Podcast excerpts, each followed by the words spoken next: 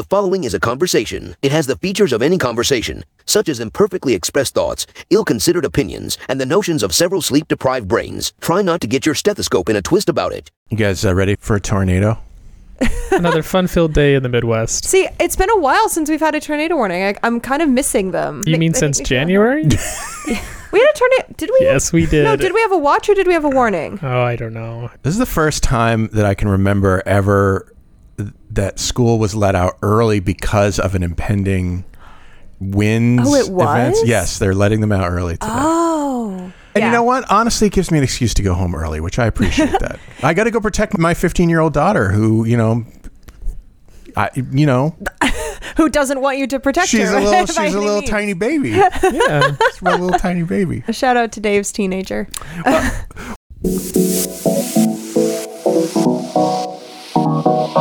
Meandering in the margins of medicine, it's the Shortcoat Podcast.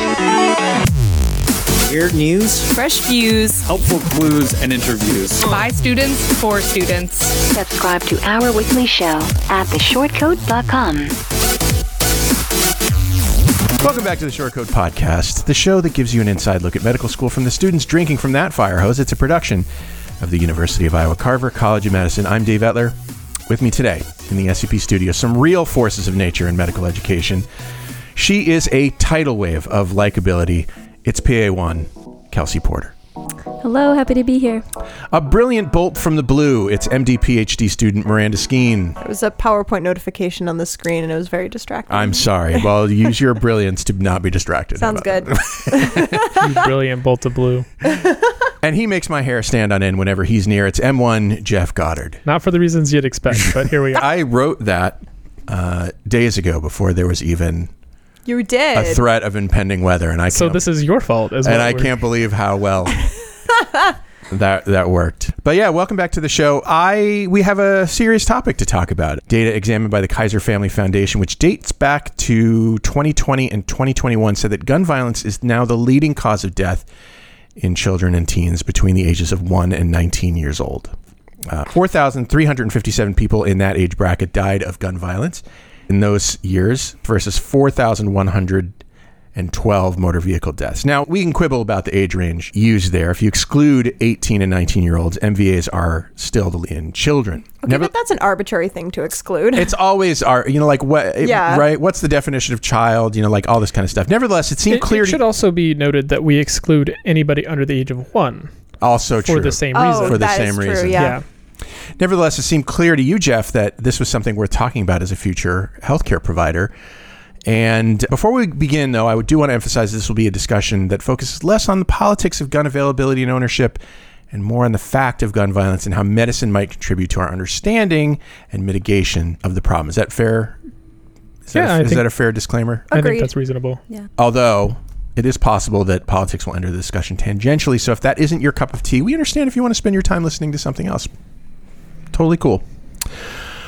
So, Jeff, start us off here. What did you were you thinking about when you proposed this topic? Oh, so many things. And there are so many directions this could go. I feel like it will handle it respectfully either way. So, so some of the thoughts that I've had specifically around children. So I read the Johns Hopkins has a Center for Gun Violence where they study this topic with the utmost scientific rigor, and they put out a study during right after 2020 as well. So I have some data. This is less focused on children and more focused on the community whole, as a as a whole. Homicides um, in the United States were about 24,000. These are all going to be rounded numbers because that's just easier. And with firearms, 19,000. So that's 79% of all homicides in the year 2020, which was an aberrant year for most things anyway, but still a reason like one of the most recent years that we have good data on. So 79% of all homicides in the United States were performed with firearms.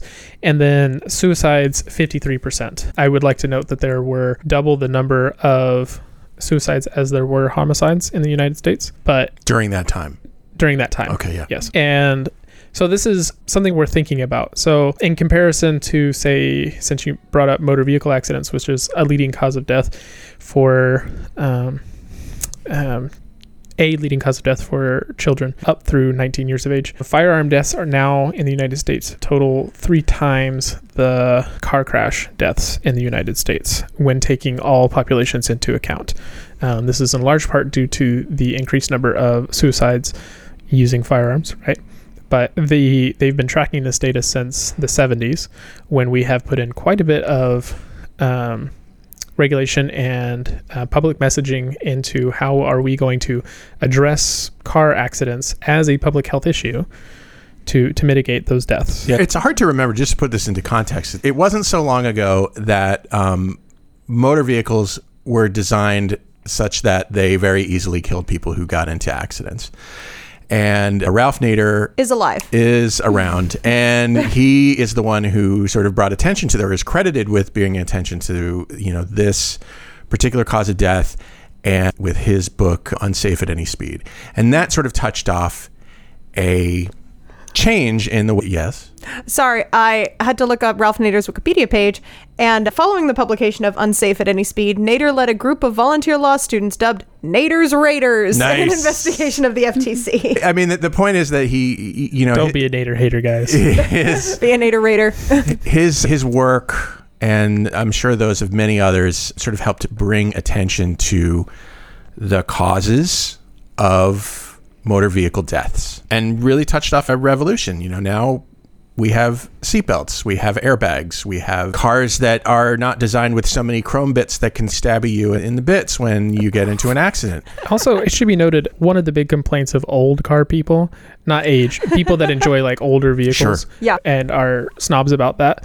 One of their complaints is that cars crumple a lot more today. That is by design. Yeah, that's the the physics. The physics of the crumpling is that you are receiving less force to your body because Yeah. it's being absorbed by the crumpling metal. yeah, that the car is designed to give its life to save yours. Yeah. That's how they're that's Yeah. how they're made. As opposed to the cars that are built like tanks and they run into a wall and all of that force goes through the metal, doesn't crumple at all, and right into your body. That's Right. not yeah, where you wh- want it. when force is applied, the squishiest thing dies first. So they make the car squishier than you. yeah. So that, Excellent way to put that. So I think the point in bringing up that is that you know a problem was recognized, it was studied, and the results of that study sort of revolutionized how we understood that cars should be made. Yeah. And maybe that same logic, the this particular uh, cause of death. Yeah. Yeah. I think one of the things I really like about using motor vehicle safety as a parallel is it's not a conversation about whether or not you should have a car Yeah. or when or where you should well, it is a little bit about when or where you should drive a car, but it's not necessarily about sort of should cars exist or because I know that's a lot of the pushback on some of the firearm regulations is people feeling like their sense of independence or their sense of ownership is being stepped on. And I think from a public health perspective, Or even their sense of safety. I mean, some Or even their sense of safety, or, or, absolutely. or their livelihood, or their ability to put of- food on the table, or whatever Yes. you know, reas- whatever potentially Whatever legitimate reason they might have. And it's less about that and it's more about creating different parameters that make the use and purchase and other aspects of firearms safer, sort of like with cars, as you were mentioning, how they're designed, how the roads are designed, how all of that works together. Because I think mm-hmm. it's much more of a, it's the environment and the context more so than. The, I mean, the instrument itself has a very big role in it, but I guess I guess what I'm trying to say is I like that because most people wouldn't be opposed to making cars safer and designing roads and cities in such a way that we can use them more safely. And so I think if it's really framed from the safety perspective, I think that takes a little bit of the initial opposition and sort of refocuses the subject. I think if that makes sense. Yeah. One of the things about the, I mean, if you're, we're going to continue to draw this parallel between automotive safety and and and gun safety is the fact that you know people were very opposed to seatbelts um, for reasons that are kind of hard to remember at this point because I Yeah. think I think most people acknowledge that seatbelts save lives, but people were opposed to them as a matter of sort of one's freedom not to do something in their own vehicle. Yeah. Um, so that's also something to keep in mind about this analogy. Like there are some similarities, and focusing solely on safety won't appease everybody, but I think it's a good idea. And that's fair. You know, there are there is an analogy here that hopefully I'm not stretching. Seatbelts, in some very rare instances, can do more harm than good, right? But for the vast majority of people, when seatbelts are employed, they're done in such a way that it saves lives Right. or saves injury. So So there is no perfect solution. exactly. is what you're saying. Yeah, hmm. and, and I think that's fair to look at when we're looking at things like gun violence as a medical issue. Is we're recognizing that any solution isn't going to be perfect. Yeah. but a solution is better than no solution. Yeah. And again, to compare it to cars, because I, I, I really like this comparison. So there are currently about 330 million people in the United States, which is an actual infa- unfathomable number. Like no nobody can genuinely like picture in their mind what does 33 million people look like, right? I just have to look at my bank account. there you go. when you're Dave, it all When I'm makes sense. Dave, let- yeah, when you're Dave, you'll understand. If each one of these dollar bills was a person, And we just look at our debt. yeah. Yeah. Okay. Oh. oh, but down Tish. but and there are an estimated about 400 million guns in the United States. So that's more than one gun per person, considering the fact that o- only 20 to 30 percent of households admit to owning a gun. There is some survey bias there, right? But admit to owning a gun, that's suggesting that perhaps four guns per gun owner. I bring this up specifically to say that it is an unreasonable policy decision to say that we will just get rid of guns. Yeah. That, that is, I don't, it's I just feel like, like, that would ship say. has sailed. It probably for this country sailed back in you know 1776. Yeah, something. about that time, I would say that, right? But it's the same with cars, right? We're not saying we get rid of cars, but every time there's an there is a situation around cars where we can recognize a, an increased risk due to a behavior, such as texting and driving. We create legislation around mitigating the potential harms around something that we know is going to exist, cars, Yeah. And using them in a more safe manner, right? Yeah. Worth noting that this week, uh, the iOS devices that can't be used hands free, I guess, or you can, so you can only do very specific things. You can only poke at something once. Yeah. things like that. So that's a that's sort of a parallel, also. Yeah, I want to circle back to, and I know we're trying to avoid politics, but I need to say this because I want to circle back to that thing where it's like getting rid of guns is an unreasonable policy.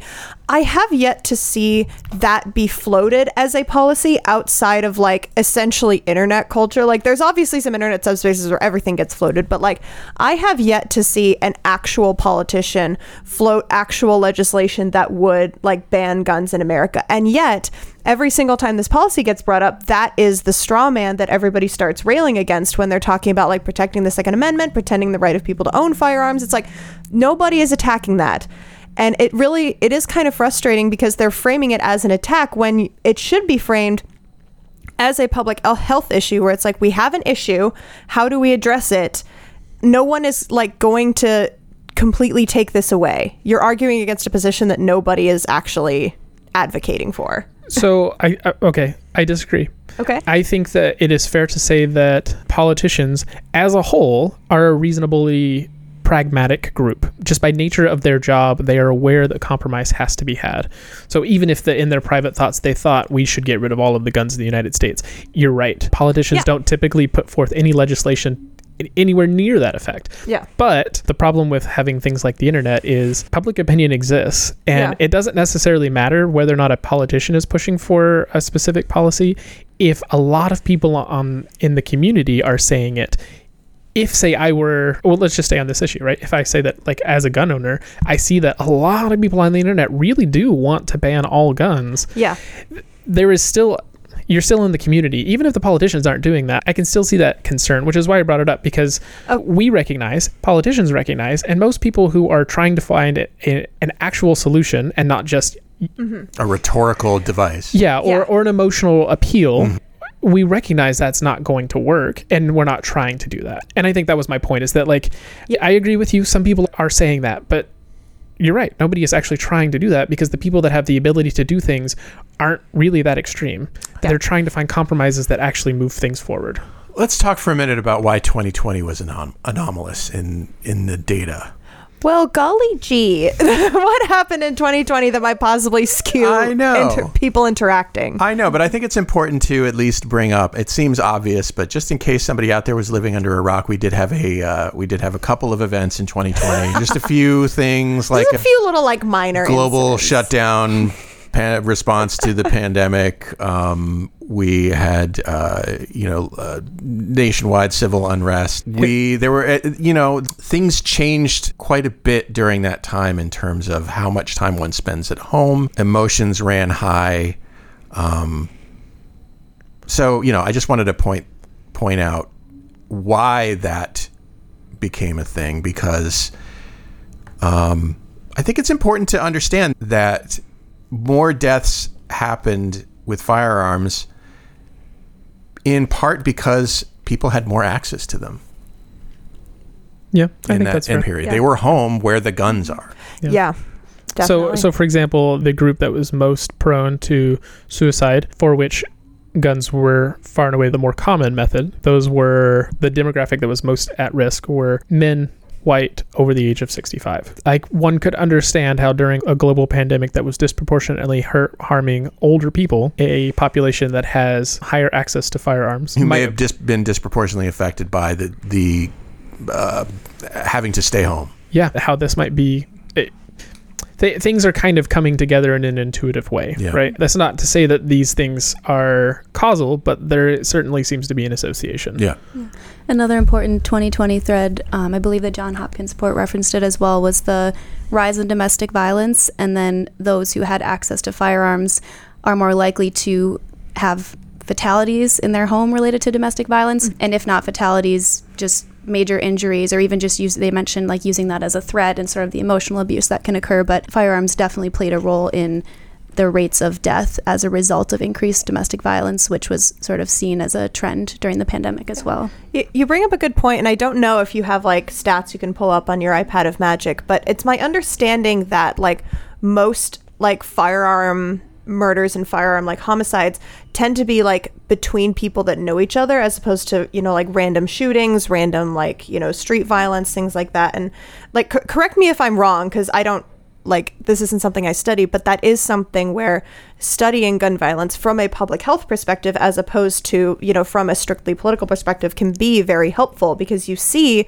where are the problem spots and how do we address the problem spots. Yeah. So it ten- it does tend to be like all violence. It tends to be between people that already know each other. Another interesting thing that one should point out. So obviously there are emotional um, flash flashbulb memories of gun violence. School gun violence is something that comes up quite a bit for this, right? Particularly egregious family incidents where children are harmed come up. I don't think that it makes sense that those are the things that stick in our memory, but we like to look at greater trends than just individual experiences, right? To better understand how can we overall drive down deaths, right? Yeah. Just like any disease, if we have a particularly gruesome case of diphtheria, for example, is that's what's is that going to drive our public health policy, or is the overall trend of diphtheria going to drive our public health policy? Hopefully, it's the overall trend, right? Because we're going to save more lives that way. Not to be too consequentialist about it, but that just that's typically how we approach public health. So with gun violence, states that have higher incidences, according to this Johns Hopkins report, make a guess. Make a guess, guys. States that you would expect to see higher rates of gun violence. See, I don't know whether this is the Per, like. let's go with per health- capita, probably, right? Sure. Oh, yeah. yeah. Why not? Yeah. Actually, that is a fair point to make because I think, like, overall, I think Texas might have the most, but it's because Texas has the most land area and, Yeah. like, most people. So, Yeah, it's definitely we're definitely going to do per 100,000 people. okay. Oh, I don't know. I know, like, because my gut instinct, and here's the thing whenever you talk about a public health question, and I'm sure you've seen this in medical school, and it asks, oh, where do you think health outcomes are the worst? It's always like the southeast corner of the states. It's always showing up in red.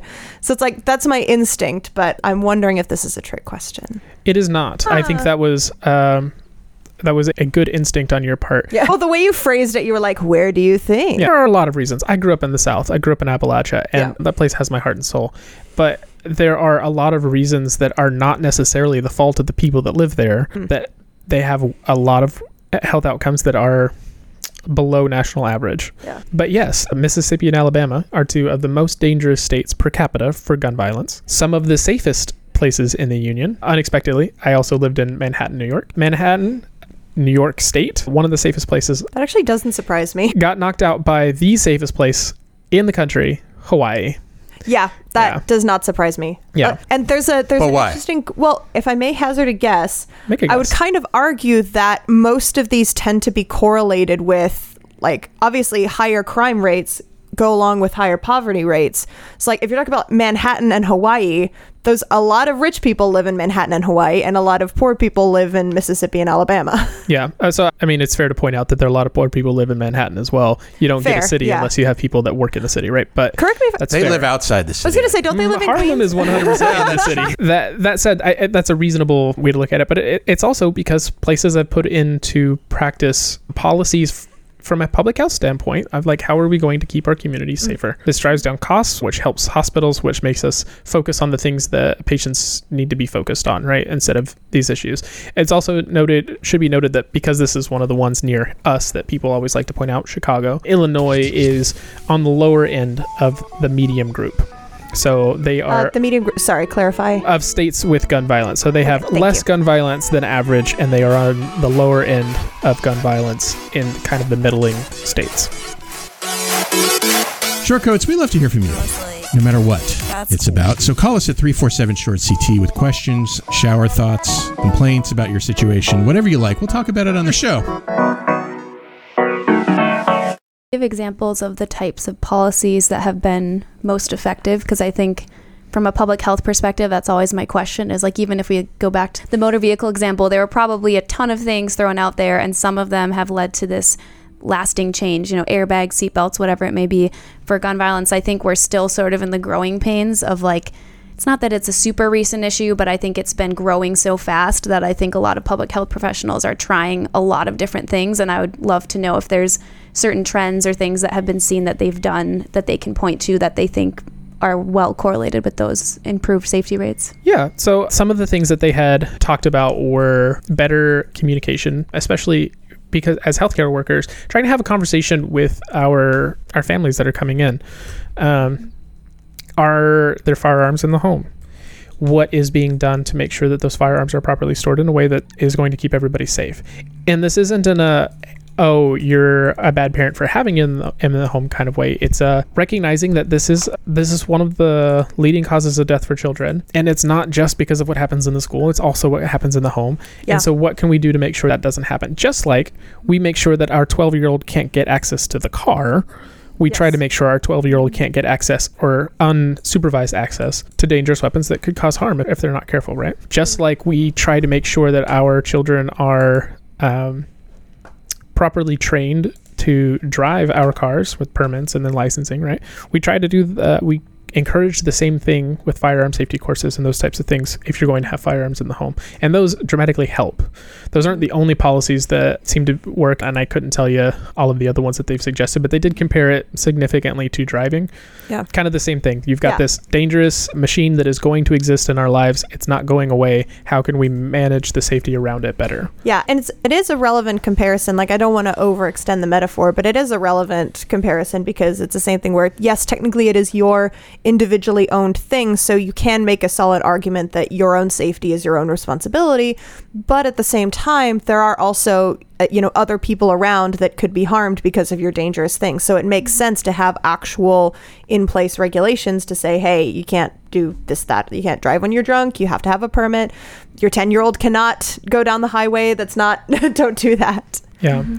And I think pointing out the things as healthcare workers, this is going to be something that we need to do. And obviously, there are some laws around because of the NRA, who, like every other group, they have things that are very important to them. And that's where I'm going to leave that. But Probably wise. but they have had a bit of a butting of heads with public health officials in the past on messaging around firearm Yes. safety and so so there are some limitations there but one of the things that that we as clinicians can do is try to have unemotional conversations about just simple facts right like for example saying i understand that you want to protect your family that's why you have this firearm right are you like so that you are aware children are much more likely to be harmed by a firearm existing in the home because of an accident Yeah. than they are from any form of home invasion, right? Just it, the astronomical differences, several orders of magnitude difference in risk. And being aware of that, being able to like help them do a risk assessment on that level and, and not in a judgment way, just kind of Yeah. like an explan- explanatory way and saying like if your goal is to protect your children, this is the best, statistically speaking, this is the best way you can do it yeah. just like we would with trying to help them do a risk assessment with any medical treatment. We say, if this is your goal, I'm trying to make sure that I understand your goal. Now let's talk about what the best way to achieve that goal is. Yeah, I actually I remember on my family medicine rotation one of the things that they would do during well child like well child checks is say like, "Hey, do you have any firearms in the house? And if you do, like do you have a gun safe and are, are you like making sure that is like kept locked and out of access at all times?" I mean, So- the the data are in. It is one of the leading causes of death in this age group, and it's not. Um, like obviously violence is an issue, right? Yeah. And you can tease out specific demographics that are higher risk. Surprise, surprise, it's more impoverished communities where things are already harder, right? So Yeah. stress is much higher and so violence is much more common because stress is one of the triggers for violence, right? But Yeah.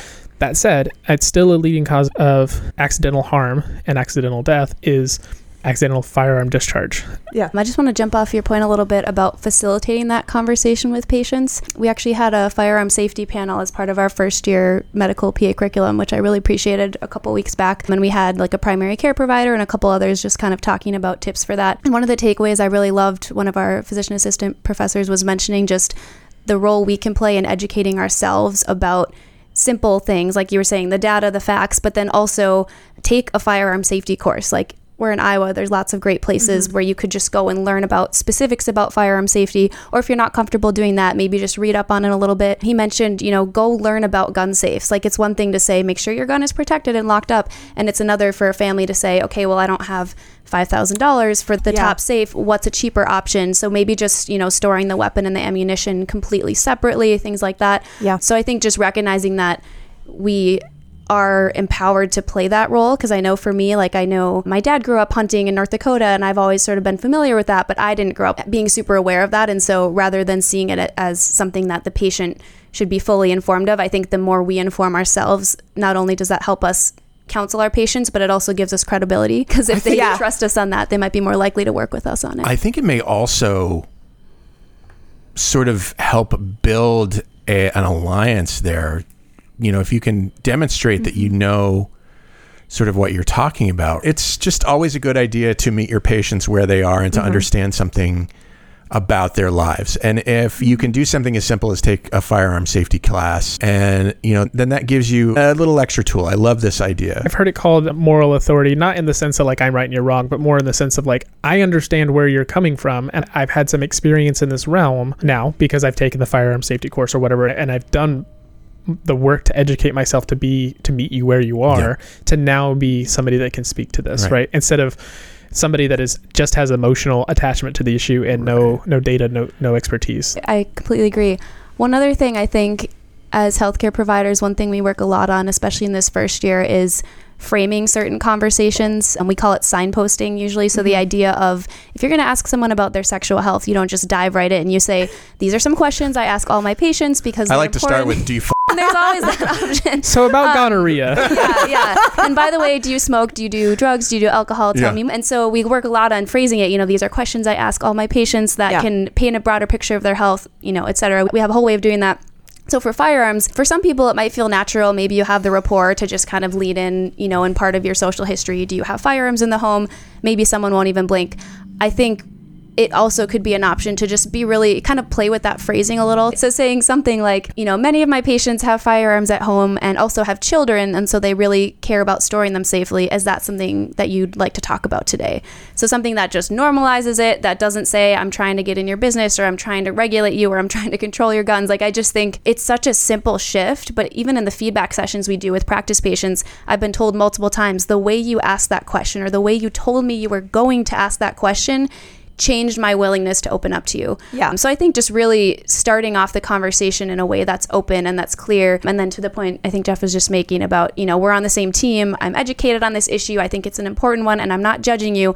I think all of those factors can actually make the difference between whether our patient sees us as a collaborator and chooses to work with us or whether it's like, oh, just one more thing my doctor or my PA is trying to control about my life or whatever it is. Yeah. So- And I think, like, to kind of jump off of that, especially when we're talking about parents, I feel like parents in general have quite a lot of information thrust at them, often not kindly. So, like, for example, if a parent, like, has a gun or several in the house and they maybe someone has just told them, like, you're a terrible person because you have, like, guns and a child, what the hell is wrong with you?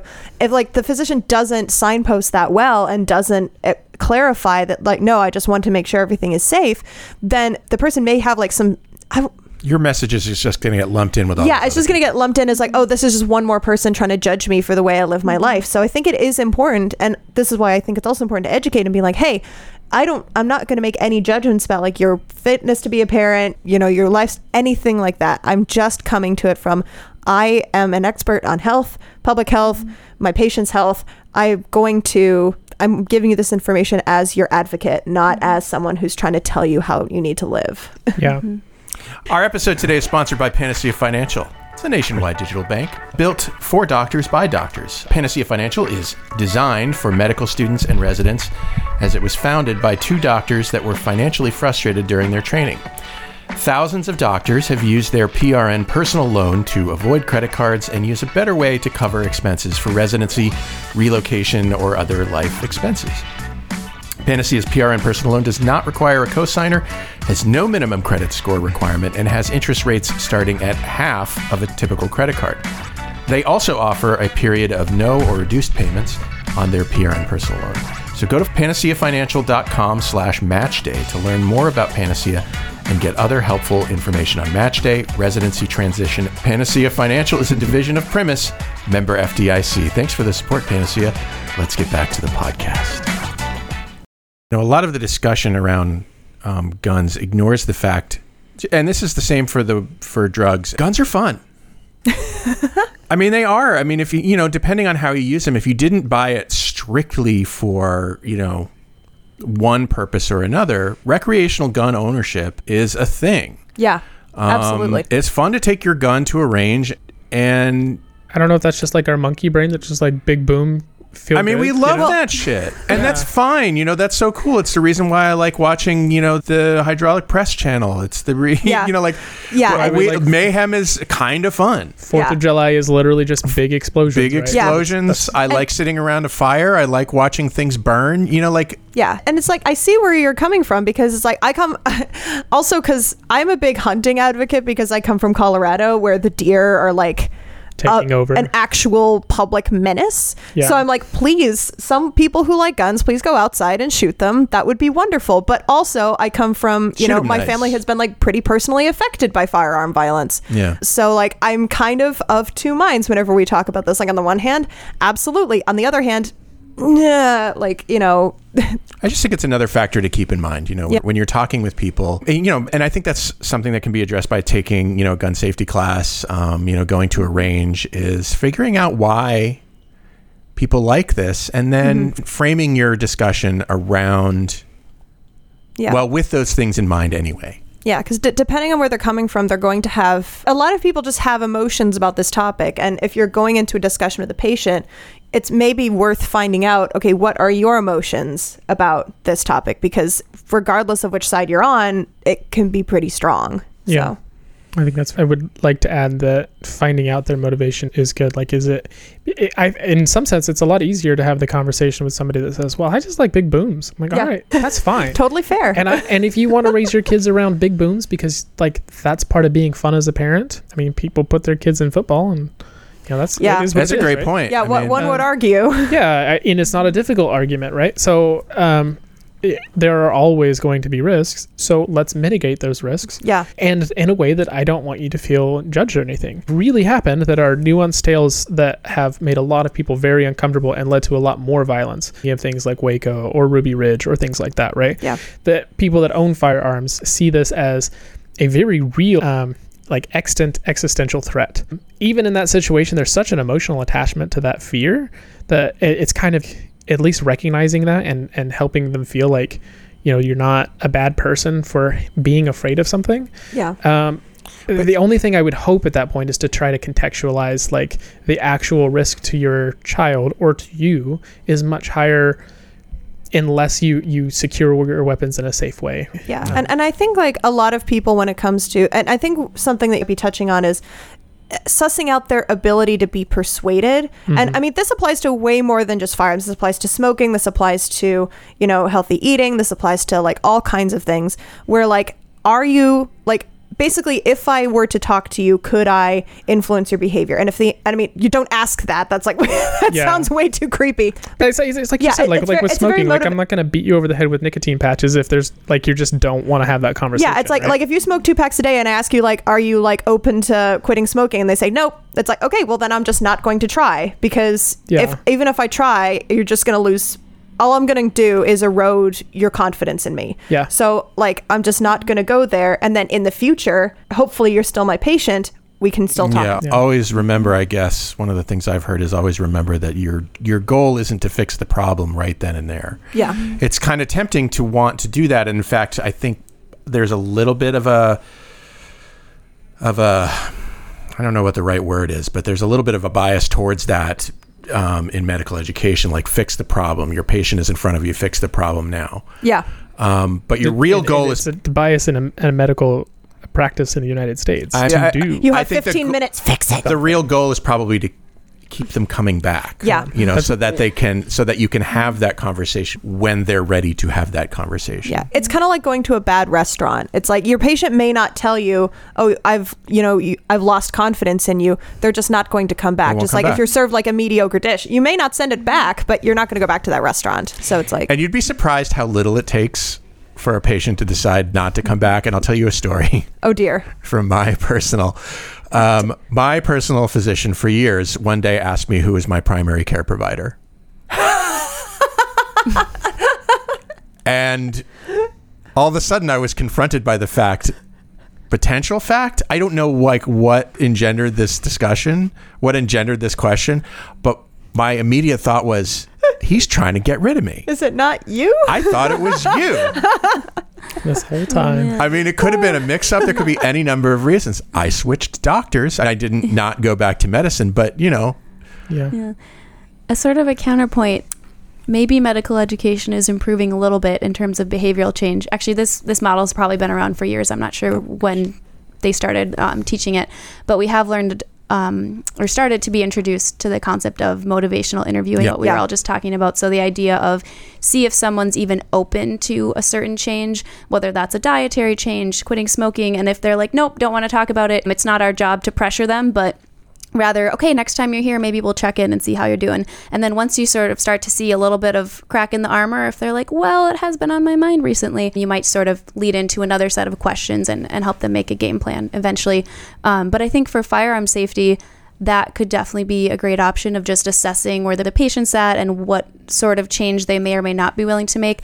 I think with that, having sort of different options and modulations. So, like we mentioned, maybe they don't have the money or the interest in like one of these full fancy safes. That would be the the utmost, the most safe thing they could do.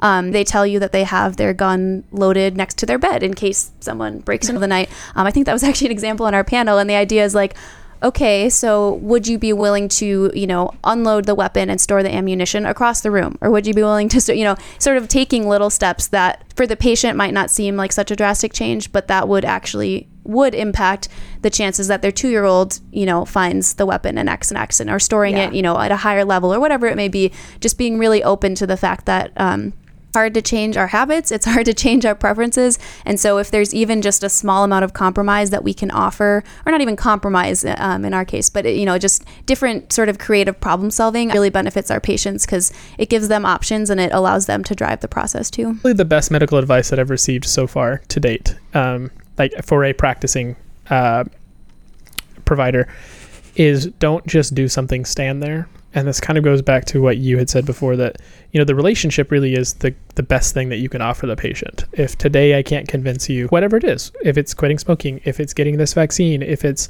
um, trying to increase the safety around the firearms that are going to be in your home, whatever the issue is, um, you can't do anything unless you have a relationship. Um, and pre- preserving that relationship, as hard as it is, it has to be a, a high priority, knowing that someday maybe I will I will be able to influence them.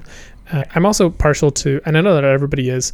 Um, it has its flaws, but I'm partial to the concept of um, what's been described as libertarian paternalism. So the idea is essentially anybody to do them, or at least people resist you trying to force them to do things, but you can set you can create an environment where it's easier for them to do those things you give them little nudges you know for example and, and this um, if you have a private practice um, a family practice having flyers in the waiting room that talk about um, increasing firearm safety in the home right?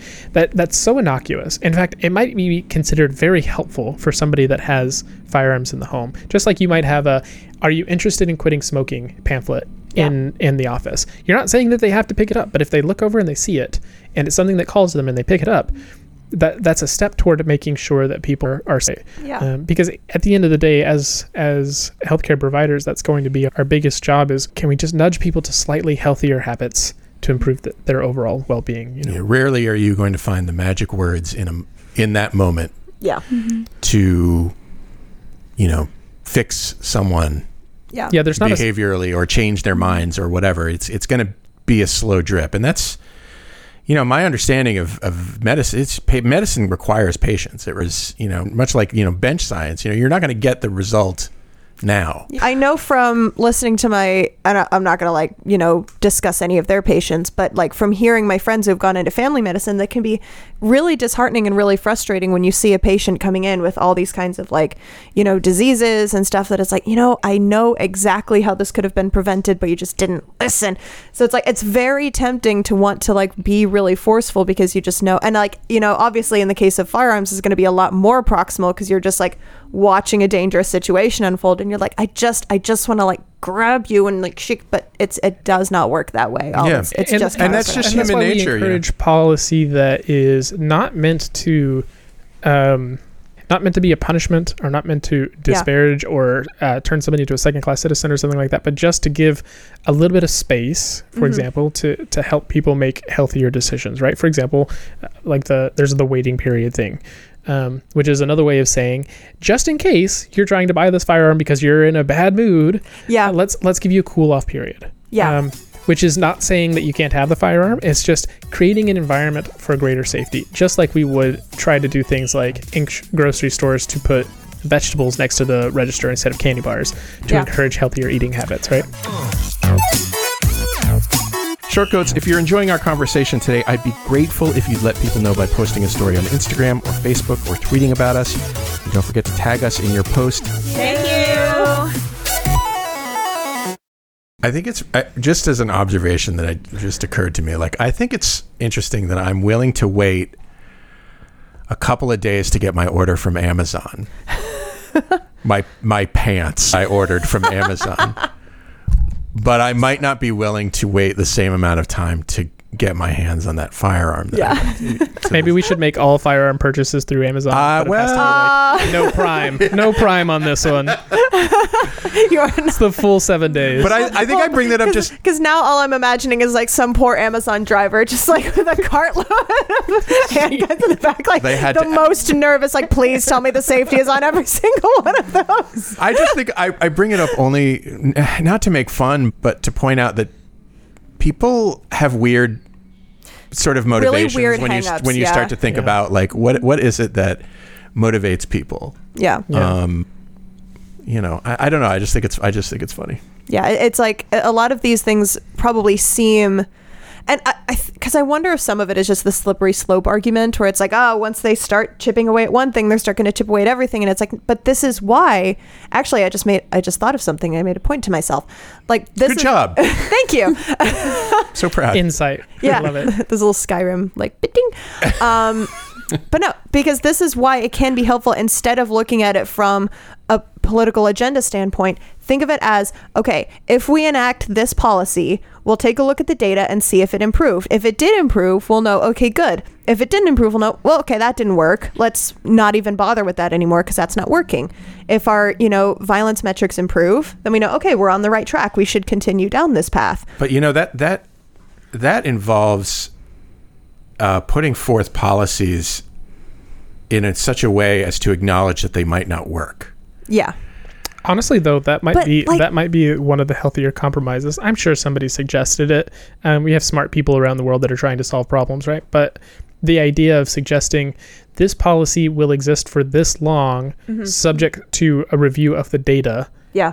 it seems like a very reasonable approach to policy. Yeah, like a lot of policies have, and to be honest, I feel like most policies have the this might not work asterisk because lawmakers, as far as I know, are not fortune tellers. Maybe I'm wrong. Well, I but, just like, I, I they seem to think they are a lot of the time. Well, I was, yeah, I was going to say. I think. Um, I mean, we saw this during the pandemic, right? You know, we we had these ideas about mitigation. I think as though we knew what to do, and I think that turned, you know, some people Yeah. off, and and made it more difficult for the message to be heard.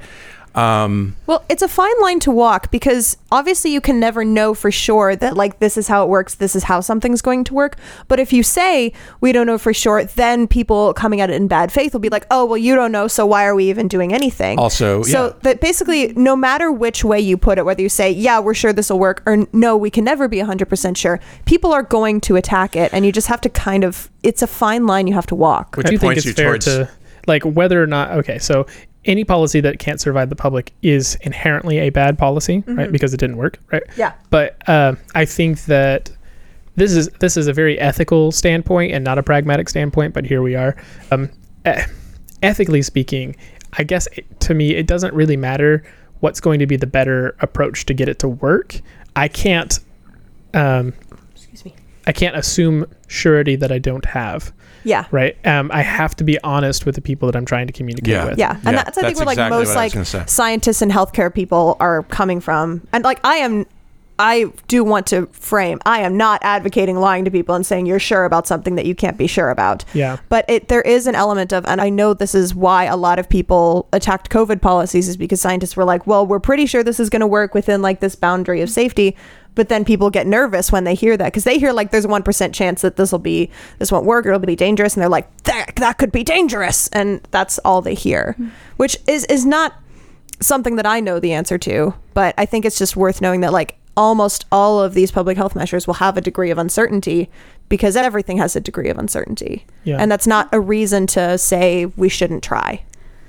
I think what I like about the idea, I think it was the original way you framed it just a little bit ago, is the idea of a planned check-in and revisiting. I think that's one I think thing that was your idea, actually. yeah, yeah try to grab the right it's due. person. An idea Um, was out there. An That's idea was placed. Came out of the room. I think for some people, it is, you know, especially when we're talking about issues of loss of freedom or independence or whatever it may be, saying, look, we're working really hard to take care of our people, particularly our children in this case, when it comes to firearms. We really want to try something. We think it has a good chance of working based on the data. We'll reevaluate in two years because that seems like a reasonable time to see if it's making a difference. And I think when it comes to firearm safety, again, like we're we still don't know nearly enough, and so a lot of things we mm-hmm. try are not going to be that effective. It's like, Yeah. well, this seemed great in practice, or this seemed great in theory. In practice, it hasn't really reduced deaths. What other approach could we take? So I think when you talk about political compromise or even the the social compromise of trying to communicate across the divide, saying, look, we need to try something. And we're going to reevaluate. This isn't just going to be a law that changes and you never get, you know, whatever you wanted. Like we don't need to have another back. legislative session to overturn it if it doesn't work. We'll just let it expire because it didn't work. Yeah, either that or some sort of plan to to revisit it. Um, this all makes me think of one of the the the ch- most challenging parts of being, especially in public health, um, which is that if it's working well.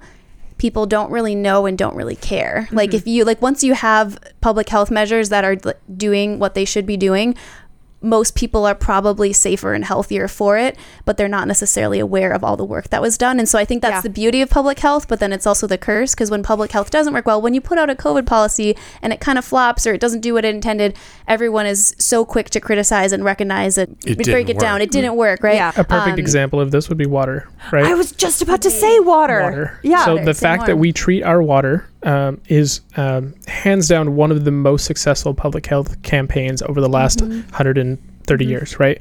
Um, more deaths have been prevented just by having access to clean drinking water than almost any other thing. Because if you look at what the like the leading causes of death were um, in 1900, um, the top five, most of them um, were at least in part waterborne illnesses, right? Um, things like diphtheria or cholera, right? So the fact that we have clean drinking water for most of our country, almost always, is like so taken for granted until things like Flint happen, and then Yeah. we're in an outrage. Rightfully so. Like we Yeah. we obviously don't want anybody to not have clean drinking water. The fact that we could go so long without recognizing the absolute miracle of public health that is clean drinking water um, kind of speaks to your point that when it works well, you're not sure that anything's happening yeah. Mm-hmm. And and the problem with that is when it works well and you don't see anything happening everybody starts wondering well why are we paying Yeah, why are we doing do it? anything? Yeah. Right. Well, even with firearm safety, if or when, hopefully when we have better policies and you know things are going in a better direction, um, you know, hypothetically we could get to the point where people are like, well, why is all this stuff in place? Because clearly, you know, again, this is very hypothetical. Yeah. I don't know if we'll get there, but you know, similar to vaccines, it's like, well, I've never seen measles. I've never seen, you know, XYZ. Yeah. So why do I need to get vaccinated if it's such a low risk? It's like, no, you don't understand. We have to backtrack to why it's such a low risk. And so I think for firearm safety, I would hope we could get to a point where people were complaining because deaths were so low. That would be like public Yeah. health had done its job and the public health people who did it would know it and they could be proud of themselves. It's okay if they're not getting recognition. But I do think it's one of the challenges that comes with doing a lot of the behind the scenes work that tries to improve lives in a way that just might not always be acknowledged. Yeah, I guess on the balance, if I had to pick a problem, that's the problem Yeah, that I would I'd much That would rather be deal with a much better Yeah, much better problem. Yeah. Well, this seems like a good time to ask our listeners to, um, you know, sort of get in touch with us and see if they have uh, thoughts on this particular topic. And and look, this is a good, also a good time for me to say that I always want to hear from listeners um, when we do things right, when we do things wrong. Um, when your point of view isn't represented and it should have been, love to hear from you. Write to us at the shortcoats at gmail.com. You can yell at us all you want. Send us a message at 347 short CT. I will play it on the show unless it's really nasty.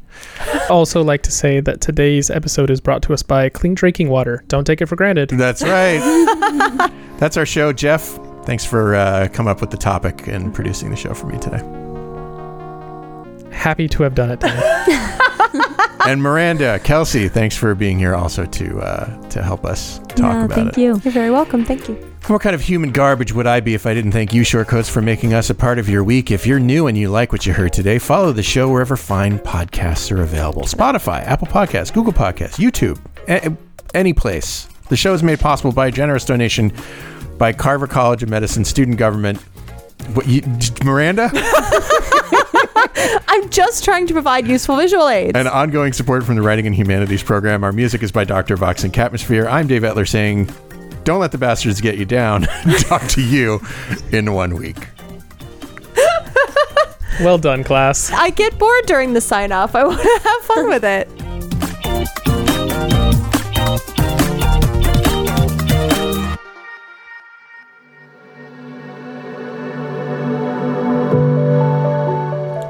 Hi, Shortcoats.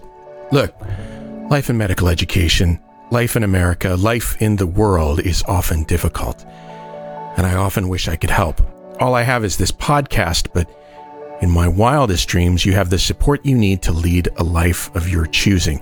You deserve to be happy, healthy, and successful in whatever ways you define those words. So if you need support because you've experienced racism, discrimination, harassment, mental health crises, I want you to be able to get the help that you need.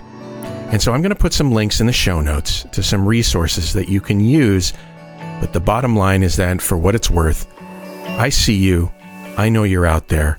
I wish I could do more. Maybe I can in ways that I don't understand yet or know about. But I see you, and I'm glad you're here, and other people are too.